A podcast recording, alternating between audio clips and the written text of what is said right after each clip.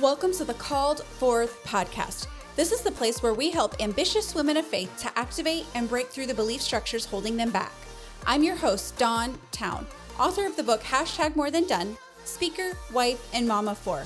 I'm going to show you how to go from stuck to called forth while connecting to the full expression of who God has made you to be and make this season your season in your life and your business. I believe God has called you forth from the very beginning, and this is your season of awakening and activation. Hello, and welcome to the Called Forth podcast. I'm going to start today's episode off with a story, and I'm actually in the middle of the story right now, but I thought it was so apropos. And that is, it is a Sunday afternoon in my home, and we're done with church, we're done with lunch, everybody's just kind of chilling and doing their own thing. And I'm like, okay, this would be a great time to go record the podcast episode that needs to post tomorrow. I'm a little behind if you haven't guessed already. And so I came into our office, got everything set up or set up. And as I'm setting up, I hear from the garage a saw going and a hammer going. And it's because my husband is outside working on something. And I could say, okay, of all times to do this, I'm re- you're doing this when I'm recording a podcast or vice versa. I'm deciding to record a podcast when he is working outside. But it really made me laugh because so many times we set out to pursue a goal or get something done and there's always a very legitimate reason why we have to wash our hands of what we were trying to do or we face a setback, we face resistance. There's something that comes up that makes what we're trying to do even more challenging than it already was just to sit down and make it happen. And so we have every reason in the world why we should just be like, forget it. It's not going to happen. I guess it's not meant to be because I'm trying to do it and I'm facing this resistance or this extra obstacle or extra challenge. And so when I heard that hammer going and saw going, of course, an element of frustration rose up. But then I'm like, thinking to myself, this is a perfect example of resistance, a perfect example of resistance.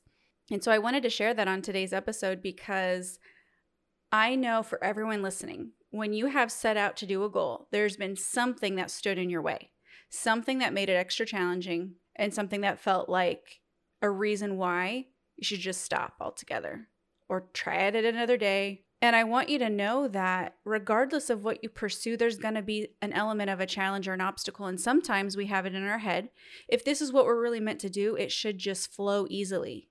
It shouldn't be as hard as it is if it's something that I'm called to and meant to do. Because sometimes we hear stories of other people about how, you know, it wasn't supposed to work out, but God opened up all these doors and it did. And, and this happened and that happened. And I didn't even have to try and it just happened. And while those stories are really inspiring, sometimes they can also paint a picture of a totally different reality than what we face when we pursue our goals and the things that we're going after.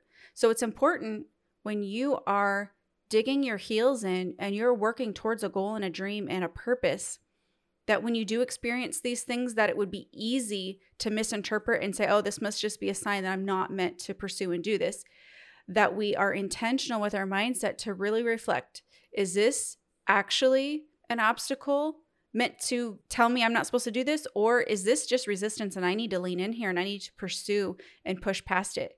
Because I, I can pretty much guarantee that whatever it is you're meant to do, it is not going to be smooth sailing 100% of the time. And so, if my life, if my story right now can just be a reminder that more often than not, we need to be intentional with our mindset and press through the obstacles. Another thing that I really wanted to share is I have been absorbing so much material and content from Jamie Winship.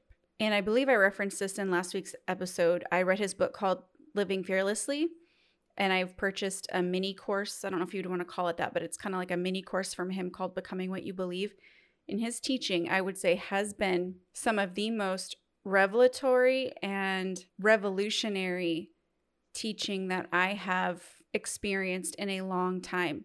It really focuses heavy on identity, which, if you grew up in the church, this isn't something that was typically discussed. A lot of what we grew up in, if you grew up in the 80s and 90s, was like hellfire and brimstone. I mean, maybe not 100% all the time. That, of course, there was teaching on Christ's love and, and that, but this is really a completely different aspect or angle for communicating God, seeing God, and it's actually really powerful. It focuses a lot on exchanging false identities that we operate in for our real identity, who God calls us personally. Of course, when you think of identity, sometimes you think of, okay, I'm a child of God, but in his teaching of identity, he focuses on the fact that God has given us a specific name. And this name can change over time based on where we're at in our journey with it. So oftentimes when you ask God, what does he call you? It sometimes will be something more general. And then as you get further into the process, it gets more and more specific, meaning you might hear from God that you're a child of God or you're a warrior. As you get further into the journey, you might hear something more and more specific. Like he will say, his went from warrior to I think Manifest Peacemaker, or something like that. I might have that one wrong. And then the last one is Untier of Knots. And he shares so many stories that are incredibly powerful. And they're not just stories of somebody who's learned something and is teaching it. He's literally walked this out in his journey. He was a police officer for 20 years and then worked overseas for 26 years in war torn, combat filled, tension filled regions. And so he shares stories of how he's utilized this concept of identity and walking in identity in those specific high conflict areas. And I'm just telling you, story after story, he lays out how he's utilized this process, and it's just really fascinating. So I really recommend his book, Living Fearlessly. And if you look up his name, even on Apple Podcasts, you'll find his, several interviews by him with different people, and they're just really fascinating. And so I share that with you, the called forth audience, because if you're listening to this podcast, you are somebody who pursues purpose, desires to live in your purpose. And I have found his teaching to be incredibly eye opening for myself. And so I want to share that resource with you as well. And the week that this episode will drop is Thanksgiving week. So, this is a week, of course, we are thinking about the holidays, families, get togethers, shopping, Christmas shopping, so many different emotions around the holidays, depending on your experience with the holidays. It may be a happy time for you, it may be a stressful time for you, it may be a sad time for you, depending on the experiences you've had around this time of year. But I want to invite you to think about this time of year also as evaluating how you want the year to end. Of course, when we get around the beginning of January, we're thinking about goal setting, mm, thinking of a word for the year that we want to lean into. We start thinking about the different areas of our life that we want to have a reset in or be stronger in in the coming year. But with it being towards the end of November, I want you to think about how you can end the year strong. Rachel Hollis, I remember when I used to follow her, had a program or something where she talked about ending strong. And I thought this concept was so valuable because sometimes we write off this section of the year as, oh, this is just a time of the year where if goals or things that we've pursued have kind of fallen to the wayside, we can just pick those back up in January. But I want to encourage you. How can you end this year strong in the goals that you set for yourself at the beginning of the year?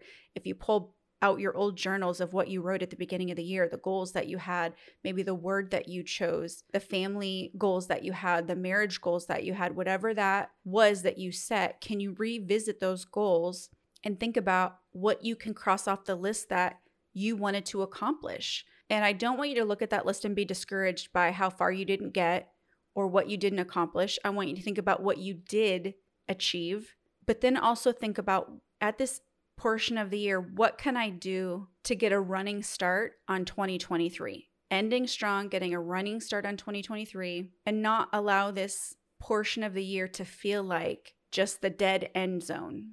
And this is valuable because we are getting ready to go into winter and I'm from the Midwest, so it becomes a very cold season. And sometimes it feels like hibernation mode. And maybe you're being called into a season of rest right now. So you have to kind of evaluate what season you're in right now. But let's say, even in your season of rest, there's things that you want to revisit and continue to work on and work towards. taking this time of the year where in some ways there's a slower pace, but in that slower pace, where can you direct your focus? And all of this comes from doing some reflection and deep diving with God and asking Him what season of life this is for you and where He wants your focus to be. And to pull from some Jamie Winship material, two questions he always asks God is God, what do you want me to know about this? And then once you get clear on that, then God, what you want what do you want me to do about this? So some of the examples I'll I'll pull from what he has shared and I'll kind of apply them to where I feel like this ties into you as a called forth ambitious woman of faith is that when he was on the police force and he would daily come into situations where he had to make split second decisions and he had to make really hard decisions and he had to be creative and solution focused. He would say, God, what do you want me to know about this specific situation? And then what do you want me to do?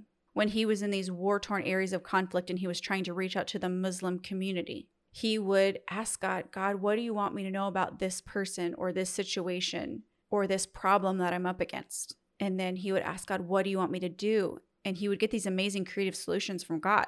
And that sounds sometimes a little bit far fetched because if we haven't had a lot of experience in communicating with God in that way, we can be filled with a, a lot of doubt on how effective this kind of a methodology is, if you want to call it a methodology. I don't think he would call it a methodology at all because he's one that teaches that there's no formula and that oftentimes we want to wrap things up into a three piece or a five part formula, but that's just not how God operates. He's so much more than that, so much more than a formula.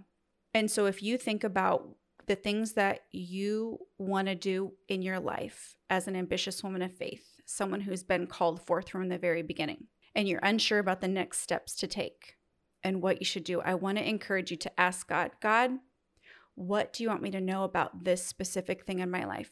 Let's say that you're considering going back to college. Maybe you're having a problem with one of your children, or your marriage is in a challenging season right now.